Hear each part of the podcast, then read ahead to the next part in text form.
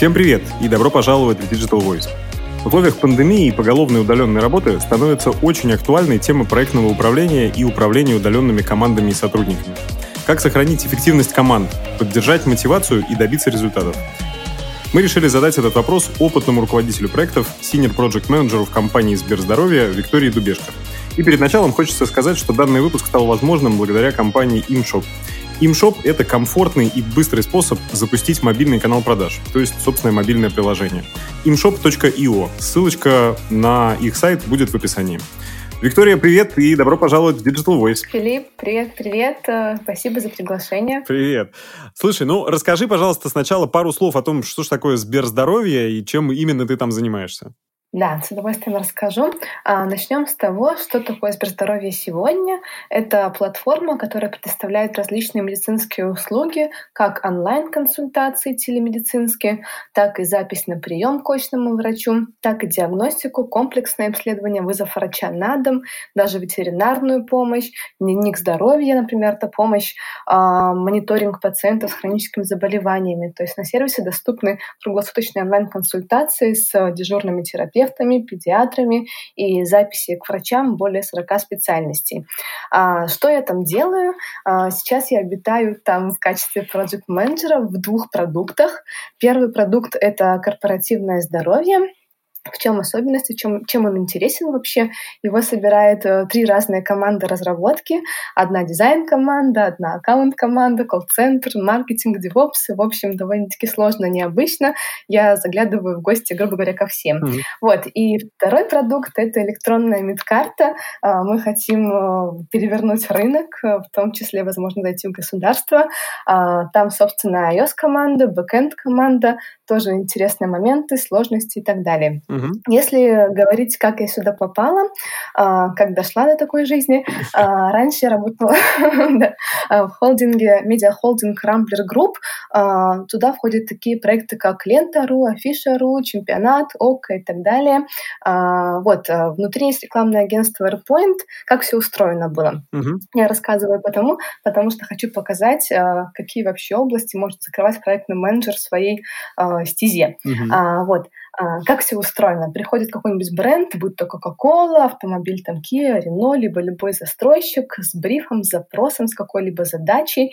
И дальше, исходя из этого, уже проектный менеджер начинает э, штурмить э, с креативной командой и предлагать какое-либо решение, исходя из целей и бизнес-задач клиента. Там можно было придумывать все, что угодно. Это спецпроекты, высоконагруженные сервисы, продуктовые интеграции, приложения и так далее. В общем, как и в любом бизнесе, главная задача была продать это заказчику и впоследствии реализовать. Mm-hmm. А, вот, да, в проектные процессы, вот, допустим, в Рамблере были включены разные люди, и СЛЗ, и аналитики, и стратегии, креативные команды, дизайнеры, копирайдеры. А, но что касается разработчиков, своих команд не было, исключительно поиск и менеджмент подрядчиков, поэтому вот за свой пятилетний опыт в проектном менеджменте я попробовала разное, как и свои команды, так и э, подрядчики. Mm-hmm. Если говорить про то, как я вообще перешла из менеджмента подрядчиков продукт. Ну, я думаю, знаешь, что изо всех вообще уже утюгов, изо всех направлений слышно продуктовая разработка, продуктовые команды. Слушай, вот, а поэтому, это интересно да. на самом деле, потому что э, ты же говоришь, что ты проект менеджер а да. Я сейчас слышу, что ты занимаешься такой продуктовой работой, как продукт оунер продукт менеджер по-разному принято называть. Тогда расскажи, пожалуйста, в чем разница между проект менеджером в понимании Сберздоровья и продукт оунером Продукт оунер продукт менеджер это человек, который отвечает а, за стратегию продукта, за то, как он будет приносить деньги, за монетизацию, за а, ну, какой-то, в принципе, big vision. Да? Project подключается в тот момент, когда уже продукт согласован, ну, допустим, со стейкхолдером, там, с Германом Грефом, да, мы его согласовали, ага, нужно начинать бежать делать. И вот тут подключается project менеджер и, Согласовывала проект говоря, с Германом Грефом? Я думаю, что все Я не согласовывала согласовывала. Но продукты, CPO, Chief Product Officer, они согласовывают эти продукты, да. А после того, как согласовали, что мы делаем такую-то реализацию, такой-то функционал, ну, как-то верхнеуровнево, да, тут подключается mm-hmm. уже проект, начинает прорабатывать, а, и живет он там в каких-то своих рамках. О рамках, наверное, поговорим позже. Угу. А, вот, okay. а, ну и некое заключение вот здесь, да, неважно, какая у тебя команда, а, своя команда разработки, либо команда внешняя, то есть подрядчики, да, в принципе, день проекта, он состоит всегда из коммуникации, это встречи, созвоны, переписки. А, мне это очень нравится, мне это очень драйвит, поэтому вот как-то так. Угу, угу, окей, понял. Ну, подожди, отличие основное продукт оунера от проект менеджера связано с тем, что продукт оунер отвечает за стратегию и за, ну, как бы, да, стратегию продукта, а project менеджер непосредственно ведет проект из точки А в точку Б в какую-то. Да, да, project за реализацию, продукт это за принесение денег, за стратегию, за какой-то большой вижен. Угу, угу, окей. А, хорошо. Расскажи тогда, пожалуйста, какие инструменты, какие методологии использует Project Manager. У нас вот был выпуск про Product Owner, и э, э, был такой рассказ о том, какие там бывают подходы в Agile методологии, Scrum, метод, Scrum методология. А у Project менеджеров то же самое или что-то другое? Ой, у проект менеджеров все очень сложно. Э, честно говоря, я использую там примерно 15-20 сервисов ежедневно. Их количество только растет. Вот правда не успеваю следить за тем, как релизятся, появляются новые э, различные обновления на Product Hunt. А, вот, если говорить про основные, да, а, первым и самым важным это является инструмент, с помощью которого мы управляем самим проектом и задачами в нем. То есть это может быть Trello, Asana, Wrike, Jira, Basecamp и так далее. Обычно этот инструмент а, подбирается исходя из того, а, какая у тебя задача, какой вообще продукт, стартап ты, либо ты уже зрелая продуктовая команда, у которой там бэклог на три месяца вперед, ну то есть список задач, да, потому что, допустим, в Jira есть планирование очень классное, которым можно э, пользоваться и ну, раскидывать планы на вашу разработку. Да?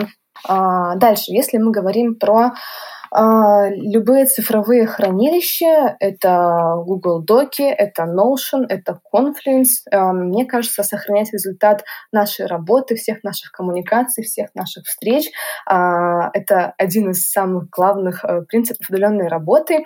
То есть какая идея? Все, что рождается на удаленке, все, что рождается, в принципе, вообще в рамках наших коммуникаций с командой, должно быть сохранено. То есть мы не можем ничего записать там на листочке, где-то бросить в телеге в чате, э, в Телеграме. Mm-hmm. Поэтому цифровое хранилище знаний для меня это конфликт максимально удобно и понятно.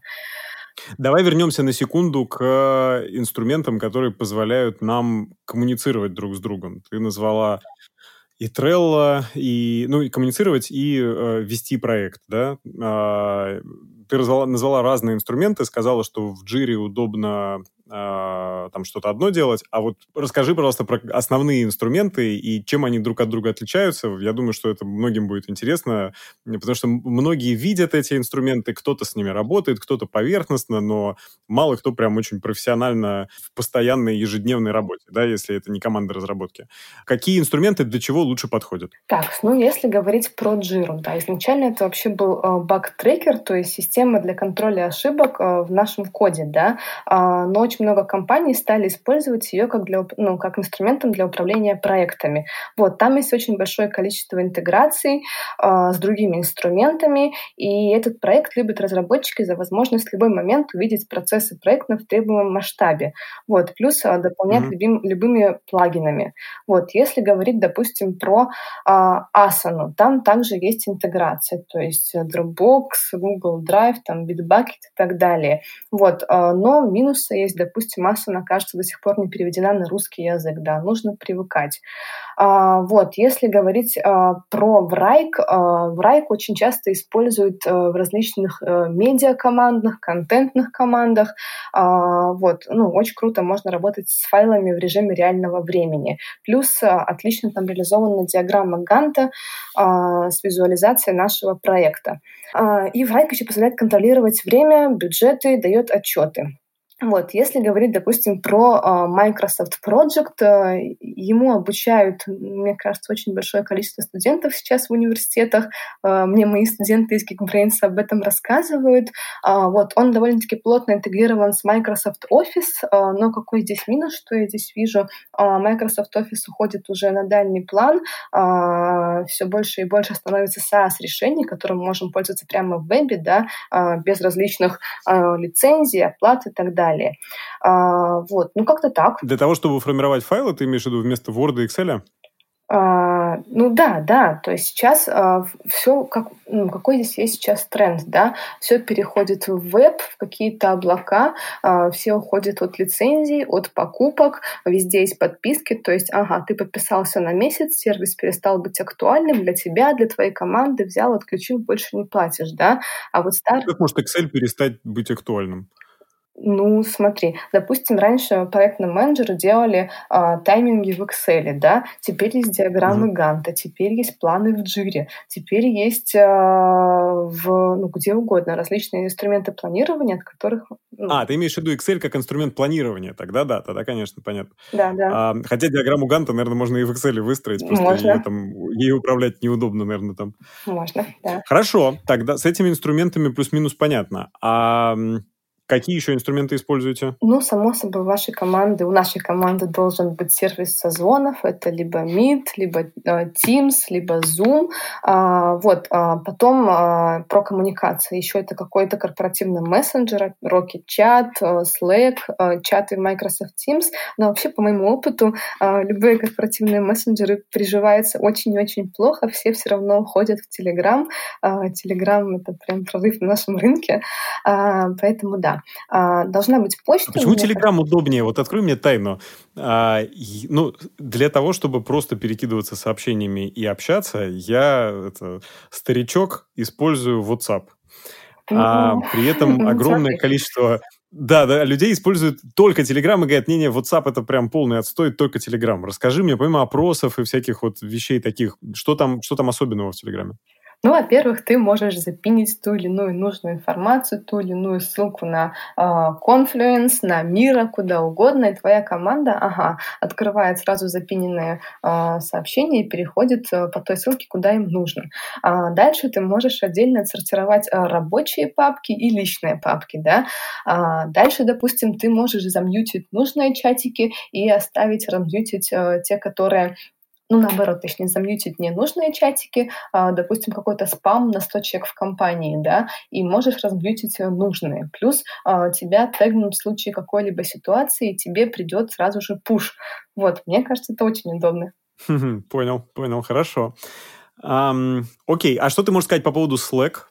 Он же вроде должен заменить не только месседжинг, а еще должен заменить электронную почту и вообще звонки и все на свете. Ну, проблема в том, что мы же всегда работаем с заказчиками, и очень часто э, заказчики являются внешними, внешними. Если говорить вообще про рынок разработки, да, и про, ну, давай про IT, да, э, все-таки чаще mm-hmm. мы работаем на внешнего заказчика, на какого-то э, стороннего человека. Если мы говорим про продуктовые команды, про продукты, коих там процентов, не знаю, 20-20 25, да, и, допустим, твой заказчик какой-то бизнес-лидер, либо, не знаю, стейкхолдер, акционер, вот как ты думаешь, он будет сидеть в Slack и отвечать на твои сообщения?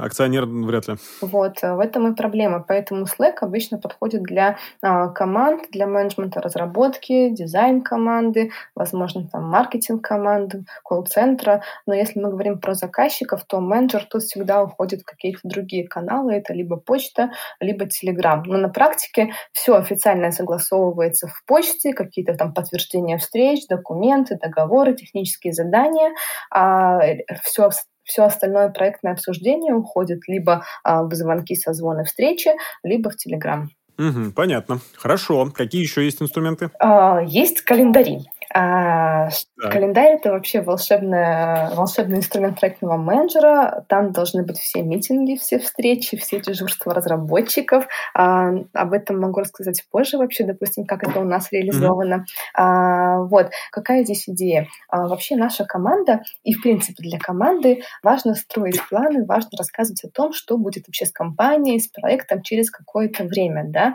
Поэтому у менеджера должны быть запланированы все задачи, должны быть запланированы запланированы и регламентированы митинги. То есть команда знает, что, ага, у нас каждое утро стендап там с 11 до 11.30, когда мы обсуждаем проект, да. Потом э, каждый понедельник мы с 12 до 2 обсуждаем там планирование спринта, либо планирование нашей недели, либо двух недель, да. Потом, ага, у нас есть регламентированная встреча, когда мы обсуждаем все входящие требования от заказчиков, э, называется она груминг, э, когда мы обсуждаем сложности в реализации, допустим Потом у нас есть э, встреча в пятницу, когда мы обсуждаем, а, как прошла вообще наша неделя, что было сделано, почему плохо, то есть некое ревью. А, вот. И ну, команда разработки в таком а, порядке, в таком плане отлично живет. И пользуется для того, чтобы запланировать эти встречи, она календарем. Ну а календарь какой? Просто ну, да, да. Outlook или есть какие-то более продвинутые версии? А, Outlook, э, Google, Яндекс. Э, ну, наверное, Google э, будет наилучше, на мой взгляд, потому что интеграция с почтой, а, с чем там еще? Да, кажется, все с почтой. Ну, очень удобно найти нужного человека. А, интеграцию можно сделать даже с офисом, то есть э, бронирование переговорок, э, ну, если вы работаете, конечно, в офисе. Вот. А, интеграция еще сразу же с Google Meet, с сервисом созвонов, да. А, нам нужно подобрать для нашей команды либо там Meet, либо Teams, либо Zoom. А, вот, запланировал встречу, все, команда сразу же прикрепилась ссылка на наш созвон, команда знает, куда идти, а, никто там не рыщет по чатикам, никому не пишем, где ссылка, где встречаемся и так далее. Вот, очень удобно. С внешними подрядчиками часто такое бывает, когда ссылку досылают где-нибудь в Телеграме, все потом бегают ее ищут. Можно прокомментирую? Давай. Ну, это, опять задача менеджера собрать э, всех. Неважно, это у тебя там внешний подрядчик, твоя команда, либо, допустим, вообще у меня был кейс, когда там делали проект с индусами, да, э, это была mm-hmm. команда моего заказчика техническая, которую я должна была менеджерить. То есть даже такое бывает. Э, вот, и тоже моей задачей было взять всех электронные адреса, сделать общий календарь, указать там периоды доступности, недоступности, отпуска, праздники, а, ну, часовые пояса смычить, понятное дело, и сразу же указать это в календаре. И все сразу понимают, кто когда во сколько доступен, кто когда где отдыхает. Угу, угу, понятно. Хорошо. Ну, инструментов, на самом деле, мы понимаем, что великое множество. А вот какими инструментами вы всеми пользуетесь в Сберздоровье? Или у вас есть какой-то такой джентльменский набор? А, ну вот то, что мы перечислили, да, допустим, управление проектами — это Jira, цифровое хранилище — это Confluence, сервис созвонов — это а, Google Meet, а, почта — это Google Почта, а, Telegram, Rocket Chat — корпоративный мессенджер, но он, я говорю, плохо прижился. А, вот, дальше mm-hmm. календарь, Google календарь. А, дальше хранилище файлов у нас это Google Диск. А, а вот, да, забыла. Google еще с диском очень хорошо работает. Вот. Угу. Дальше еще есть такие сервисы, как э, MindMeister и Lucid Chart. Что там можно делать? Э, допустим, в MindMeister можно сразу же собрать структуру твоей команды и отрисовать вообще, кто за что отвечает, э, кто, кто кем является. Допустим, вы нанимаете нового человека, тестировщика, разработчика, кого угодно, да, он никого не знает, он не понимает, к кому ходить, открывает ментальную карту, ага, знает, вот тут продукт, вот тут проект, вот тут бизнес-лидер, там вся остальная команда, а вот, допустим, в соседнюю смежную команду, смежный департамент я хожу к такому-то человеку напрямую, да, вот на удаленке это особенно важно, а, особенно нужно. Угу. Да, особенно когда новый человек, да, приходит конечно, в команду. Наверное. Да, конечно. А, вот еще можно делать различные ментальные карты, обсуждения.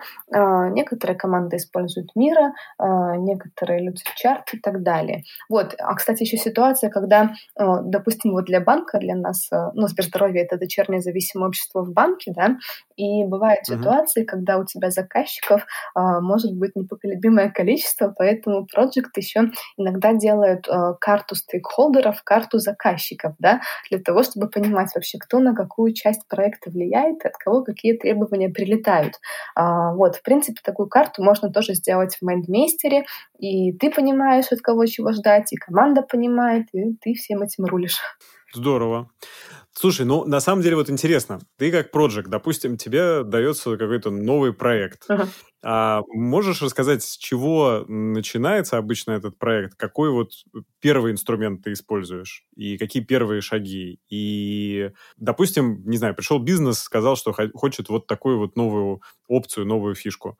И есть понятные стейкхолдеры, есть те, от кого будет зависеть реализация, разработчики, какие-нибудь дизайнеры, может, там, тестировщики. Расскажи вот вкратце для тех, кто сталкивается с этим, может быть, не имеет такого конфига в своей компании, но при этом есть бизнес, э, в котором бывают проекты, которые нужно реализовывать, но реализовывают их как-то, вот знаешь, там, на созвонах, в почте, как придать всему этому структуру? Поняла вопрос. А, так, тут нужно понимать то, что у каждого проекта есть пять этапов, да. Это инициация, это планирование, это, ну, дальше уже сама разработка, да. Если мы говорим про инициацию, то есть некий чек-лист запуска проекта, да, рассказать? Ну, да. Да. А, ну, первым делом мы всегда создаем отдельный проект э, в Confluence, допустим, и в Jira, где будет храниться вся информация о проекте. Это техническая документация, timeline, а, цели, описание функционала, а, роли всех участников в команде, а, метрики, KPI, если они есть, гайды для работы, возможно, test case ы уже будущие и план разработки нашего продукта.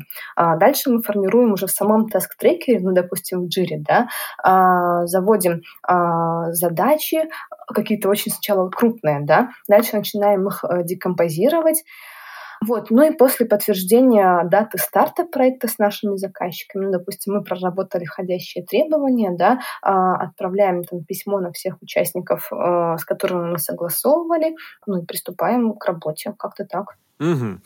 Слушай, ну вот смотри, если задача большая, например, бизнес говорит, хотим, я не знаю, пересмотреть э, какой-нибудь там бизнес-процесс, который не, ну, не короткий бизнес-процесс, а большой бизнес-процесс. Вот он нас не устраивает, нам кажется, что клиент страдает. При этом там много вот сторон вовлечено. Как правильно подойти к этому? То есть ты говоришь, что нужно в, в task tracker е сразу прописывать э, ответственных, сразу прописывать какое-то там функциональные требования, наверное, да, и декомпозировать. Вот этот вот момент с декомпозицией, как правильно это сделать, как декомпозировать не слишком мелко, чтобы не уходить совсем в детали, но достаточно для того, чтобы все понимали, в какой момент кому что нужно сделать. А, смотри, а, функциональные требования, да, мы прописываем последним этапом, наверное, все-таки я сейчас сказала, исходя из внутренней команды, исходя из продуктовой команды, да, так как я, в принципе, понимаю, какие mm-hmm. есть бизнес-требования. А ты провел, привел пример кейса, когда есть внешний заказчик, возможно, там а, множество стейкхолдеров, и непонятно, что вообще делать, да, а, Поэтому а, тут мы всегда начинаем с выявления бизнес-требований, то есть а, выявляем а, бизнес-потребность, какие там требования есть у заказчиков, какая там концепция нового продукта. Исходя из этого, когда мы уже поняли, там, сметчили все бизнес-требования, начинают рождаться пользовательские требования, то есть чего от нас ожидает пользователь и как мы вообще можем донести с помощью этих требований ну, пользу нашему бизнесу. Вот, исходя из этого уже рождаются функциональные и нефункциональные функциональные требования, то есть они определяются на основе пользовательских требований, то есть функции, которые дадут возможность пользователям выполнять их задачи и позволят нам выполнить наши бизнес-требования. Насколько я понятно объяснила? Да-да-да, вполне понятно. То есть функциональные требования непосредственно сам функционал возникает после того, как появились бизнес-требования и пользовательские требования, в смысле, какую, ну, в общем, как, как пользователь будет этой фичей пользоваться, или, в общем, какая у него есть боль, да? Да, да, верно. И тут очень важно менеджеру проработать как раз-таки бизнес-требования, потому что он, если их не проработал, если не уточнил там у всех заинтересованных сторон, а если говорить про крупные компании, да, это может быть там пять заказчиков, это бизнес команда, это продуктовая команда, это маркетинговая, это безопасность, это юристы, и проект должен их всех вычислить и со всеми с ними поговорить, узнать, спросить. Вот, и если мы допустили ошибку на уровне э, формирования бизнес-требований, да, то уже дальнейшая детализация — это просто работа впустую, и лучше так не делать. Понятно, понятно. Смотри, если какой-то крупный проект, например, я не знаю, компания внедряет новую CRM-систему, uh-huh. И понятно, тут много стейкхолдеров. Uh-huh. Допустим, это розничная компания. Но это то, что просто мне, мне ближе, потому что я с этим сталкиваюсь uh-huh. часто. А, и есть ритейл, офлайн ритейл, который там у него свои требования к, значит, там, не знаю, сегментации, персонализации, программе лояльности и всему прочему. Uh-huh. А есть e-commerce, у которого свои требования, есть маркетинг, у которого, у которого свои там, и финансисты, которые там что-то тоже высказывают. Ну, в общем, у всех есть свои требования. Как правильно записать со всех, то есть просто, ну, то есть какими инструментами можно пользоваться Project Manager для того, чтобы правильно собрать со всех вот этих хотелки и формализовать их? Угу. А, я поняла. А, тут вообще для того, чтобы хоть как-то сдвинуть наш проект, наше обсуждение с мертвого места, а, я бы собрала общую встречу и сформулировала бы всем вместе некие высокоуровневые требования к нашему продукту. То есть это пока на словах, очень общо, в идеале на личной встрече, либо на видеосозвоне, голосом. После этого прописала бы, наверное, это в почту, отправила бы некое резюме первой встречи, все ли согласны, можем ли мы там идти отталкиваться дальше. А, вот, если мы можем идти, а, ну, понимаешь, что тоже есть момент, да, это либо проект уже, который был куплен, который был оплачен, подтвержден, либо это только пресейл, да, когда м, работа проекта еще не оплачивается и а, ну, не факт, что этот проект купят, да, и тут вот может быть mm-hmm. два варианта, два способа движения дальше и детализации проекта. Ну, хорошо, мы договорились, нам нужна CRM-система, мы точно покупаем. Нам единственное, в чем часто бизнесы спотыкаются, это в том, что не умеют вести этот проект, не умеют внедрять. Поэтому вместо того, чтобы внедрять полгода, внедряют полтора года, uh-huh. и, и, и в итоге то, что внедрили, не соответствует тому, что ожидали. Вот вопрос. Как сделать так, чтобы сроки не горели? А, понимаю, что вопросы из серии риторических, uh-huh. но, может быть, какие-то там техники или инструменты, которыми ты пользуешься, которые тебе помогали, ты сможешь подсказать. Так вот, чтобы сроки не горели, с одной стороны, а с другой стороны, чтобы ожидания, которые высказывает бизнес в начале, отразились в финальном продукте и не расходились э, в итоге. Так, я поняла. А, ну просто пока только-только мы собираем требования, тут еще даже речи не может быть о сроках. А, мы спрашиваем, какие у вас вообще ожидания, что должна делать система, с какими внешними системами общаться. Да? То есть нам нужно сформировать а, структуру связи между элементами, определить технологии, определить используемые программные решения. А, дальше нужно посмотреть, допустим, вашу текущую CRM-систему, что там вообще плохо, какие есть узкие места, там дублирование, избыточность, длительность там, ошибки, любые потенциальные возможности для автоматизации. Да, это все называется бизнес-анализ. В некоторых компаниях этим занимается проект, в некоторых этих компаниях занимается а, бизнес-аналитик. А, вот, когда мы это все обсудили, дальше мы а, проектируем некий прототип, ну, то есть высокоуровневый user interface, а, там, формат, способы взаимодействия а, между пользователем и софтом. Да? Это все на определенном уровне абстракции для того, чтобы не тратить время дизайнера, не тратить время разработчика, а, опытные проекты умеют делать прототипы там в фигме, в фотошопе, кто как, да. И вот на этом этапе мы согласовываем, идем на новый раунд согласования со всеми нашими заказчиками и показываем, что вообще должна делать наша CRM-система, а, какие мы нашли возможности для автоматизации, а, как мы хотим это делать, вот сразу же преподносим уже какие-то, ну, какую-то вилку сроков, да, вилку суммы. После того, как нам утверждают, мы идем прорабатывать уже пользовательские требования и функциональные. Но потом снова возвращаемся на новый раунд согласований.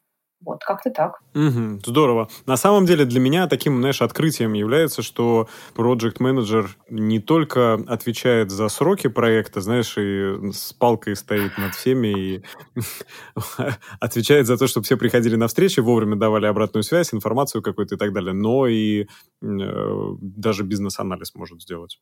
Это какая-то редкость? Ну, типа, это прям очень прокачанные проекты так могут? Или это вообще, в принципе, требование к проектам, и я просто как-то по-другому себе представлял эту профессию?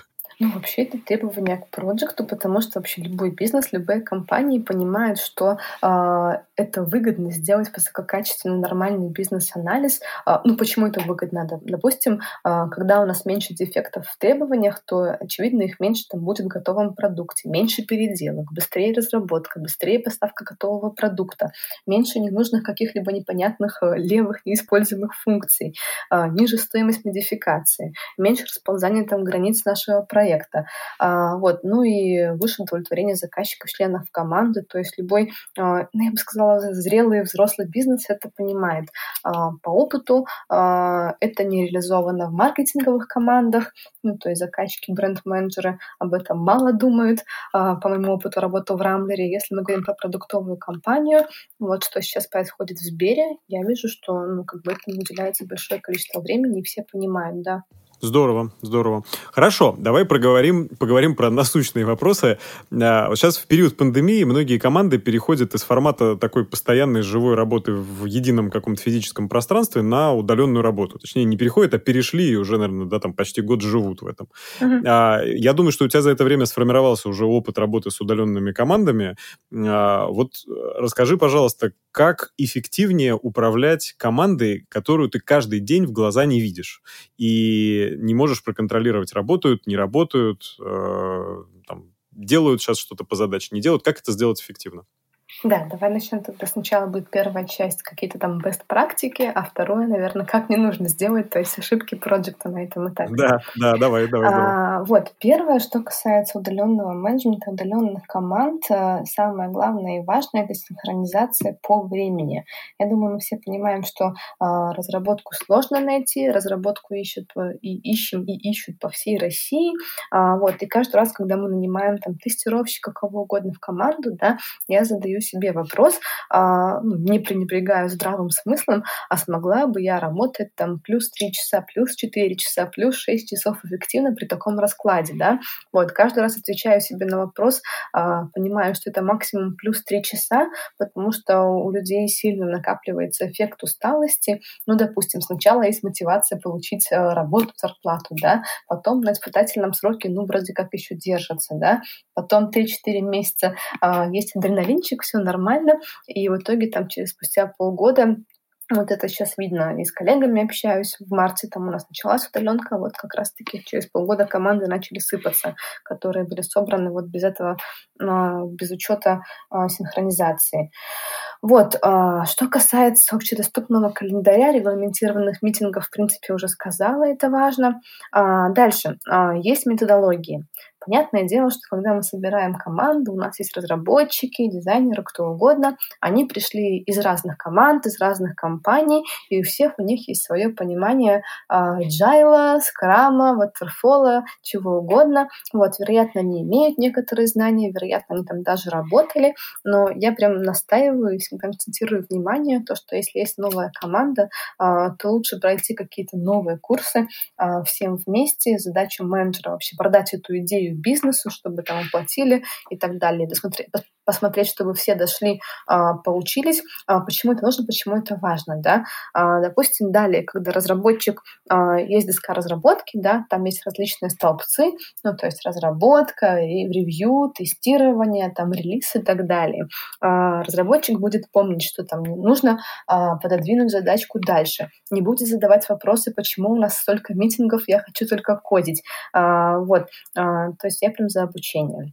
Дальше, что касается еще удаленного менеджмента, а, очень важно заниматься декомпозицией задач и максимально их дробить. Ну, то есть, допустим, пример задачи — сделать сайт. Это очень плохой пример задачи, потому что ваш разработчик, ваш дизайнер, он будет биться над задачей месяц, полтора месяца, у него не будет ощущения прогресса, а, поэтому разбиваем на более мелкие. А если вот взять задачу сделать сайт и разбиваем ее на более мелкие, какой пример? Делаем, типа, отдельно главную страницу, каталог, карточку товара, checkout?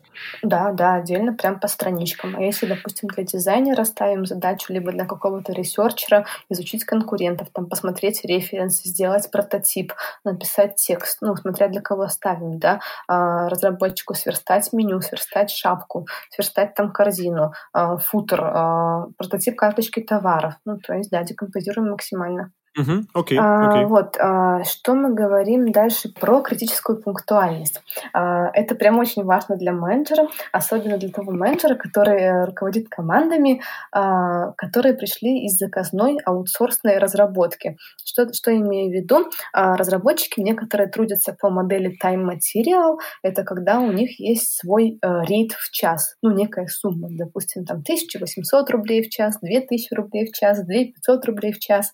И иногда разработчики узнают о своей стоимости, а, что не должно быть. А, ну да ладно ну, по которой их а, менеджер продает внешним заказчикам. А, так вот, как вообще думает разработчик? Блин, да эти менеджер уже опаздывает на 5 минут, да я, да я бы заработал там столько-то денег за эти 5 минут, либо да я бы там уже целый микросервис написал, либо архитектуру. Вот, поэтому а, прям рекомендую быть очень пунктуальным. А, и то же самое касается длины встречи. Допустим, мы ставим утренний митинг, утренний стендап с нашей командой на полчаса, и у нас 10 разработчиков. Три фронтендера, три бэкендера, три тестировщика и тимлид, допустим, да. Вот. Мы знаем, что у каждого из них нужно спросить, там, что ты делал вчера, что будешь делать сегодня. Это примерно там минута плюс минута, две минуты, 10 человек, получается 20 минут. И нужно оставить время еще на а, спросить вообще, какие вопросы, комментарии, баги, замечания, идеи. Вот, то есть задача менеджера модерировать встречу, укладываться в это время и, ну да, опять же, про пунктуальность.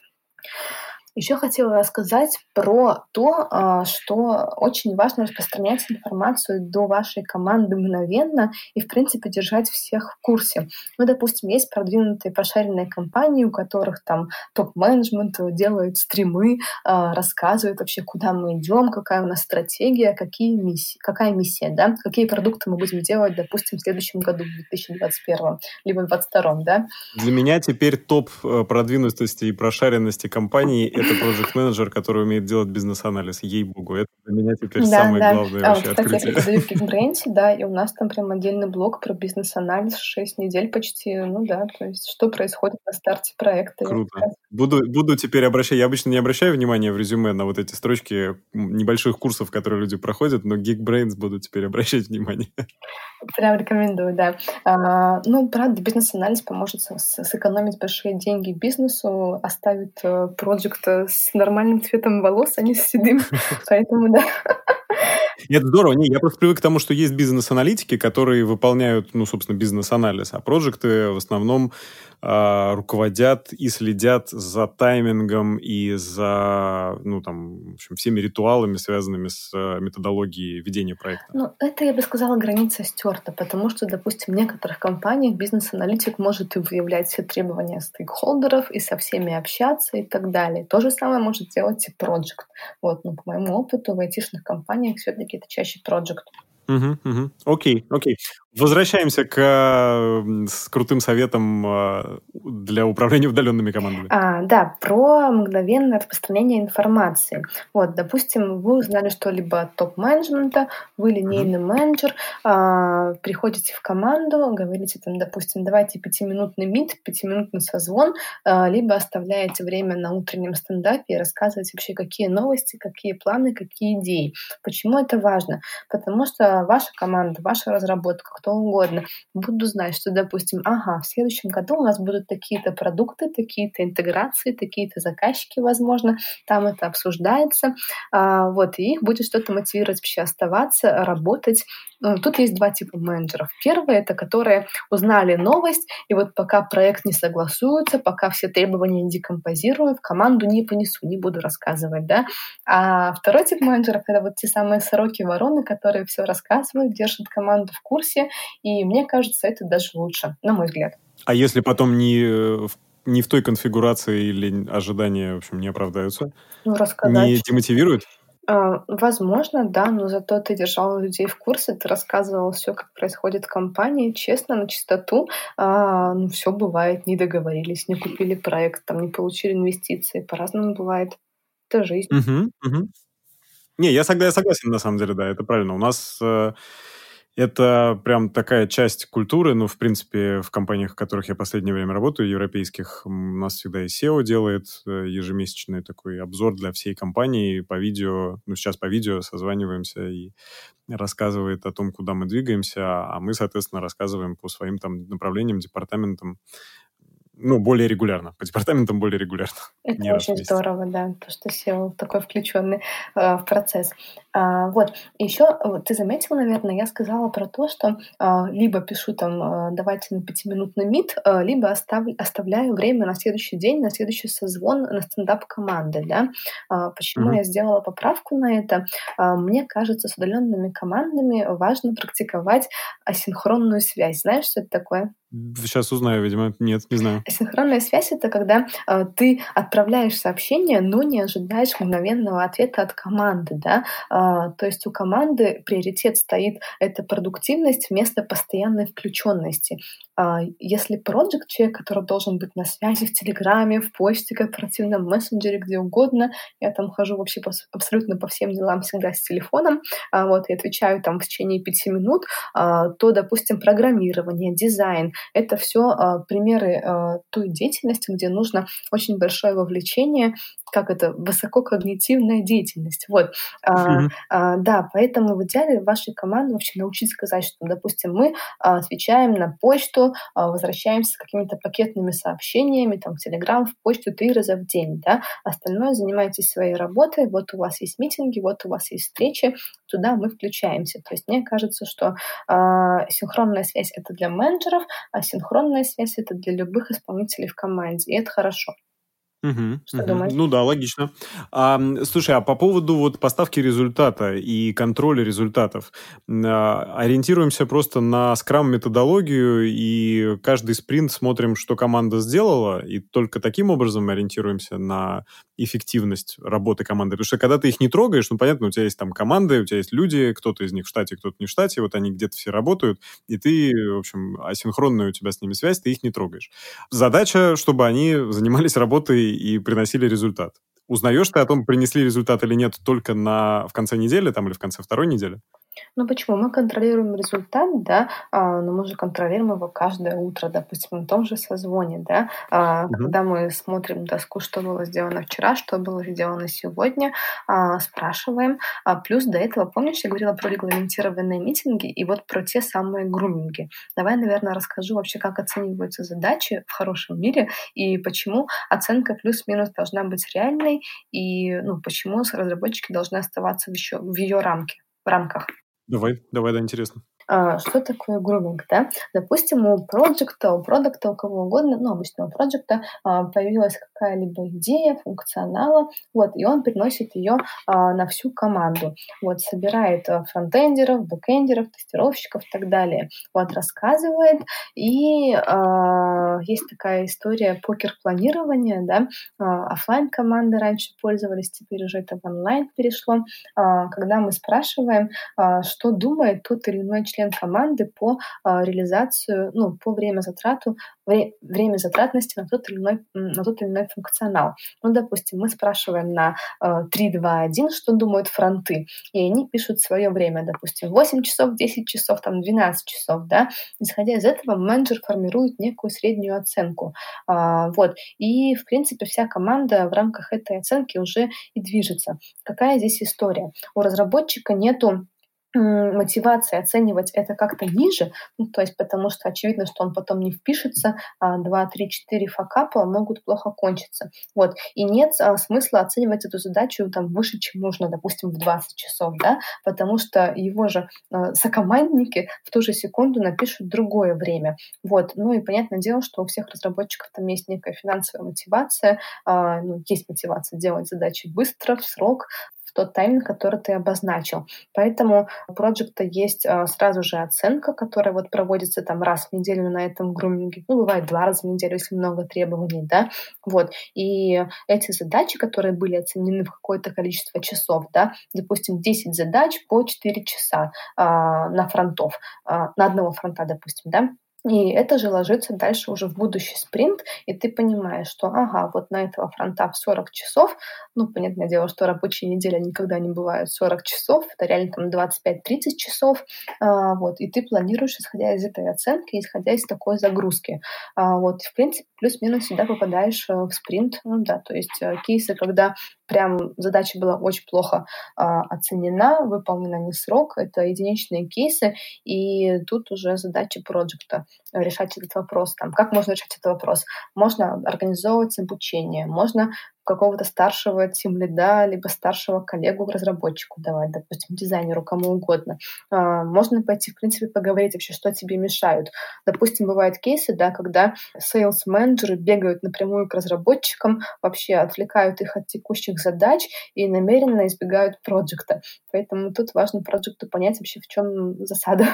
Либо, доп, угу. допустим, а, разработчик а, написал какую-либо технологию у себя в резюме для того, чтобы продаться в компанию, да, на деле ее не знает, но боится признаться, либо боится показать, что он как-то хуже, чем любой другой человек. Поэтому тут важно выяснить, как можно максимально быстрее исправить ситуацию, да.